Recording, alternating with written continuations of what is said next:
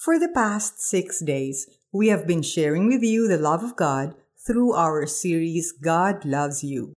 Let's listen now to the last part of our series. But I love this man, and he loved me. Para sa ating Bible verse, napakita ako sa kanila mula sa malayo. Sa simula pa'y inibig ko na sila, kaya patuloy akong magiging tapat sa kanila. Jeremiah thirty-one verse three.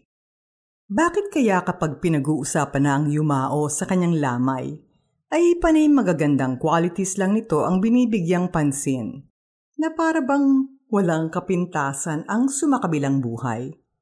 May isang kakaibang eulogy kung saan binroadcast ng asawa ang mga dapat sana'y itinago na lamang na mga ugali ng yumaong asawa. Sabi niya, "Ang aking asawa ay malakas kumain, maingay dumighay kapag nabusog, at oo, malakas ding umutot." Natigilan ng mga nakikinig, naiskandalo. Ngunit nagpatuloy pa rin ang asawa. Kuripot rin siya sa pera, at kapag tumatawa ay may kasabay na pagsingasing o pag-snort. May isang humagikik sa mga nakikinig, breaking the awkward silence. Unti-unting na-realize ng mga tao na sadyang ganun nga ang gawin ng yumao nilang kaibigan at kapamilya.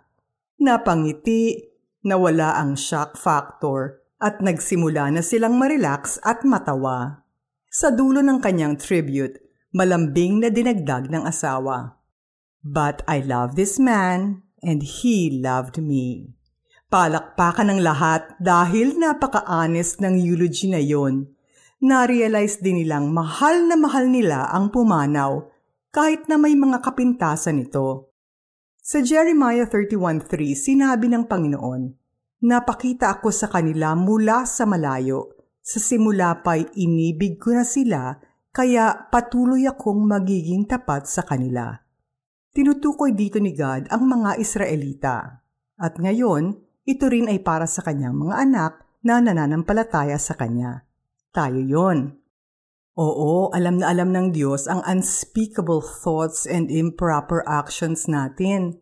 But sabi niya, "I've never quit loving you and never will. I have loved you with an everlasting love. I have drawn you with unfailing kindness." At wala nang hihigit pang pagpapatunay ng kanyang pag-ibig para sa atin, more than when He died on the cross for us, so that we may have eternal life. How reassuring is that? Pray tayo. Jesus, we love you, and we thank you that you love us in spite of who we are, even when we were unkind and hurtful, and when we turned our backs on you. You chose to sacrifice your life for us. May this truth be deeply rooted in our being, and may we learn to love others as you love us. In your precious name we pray.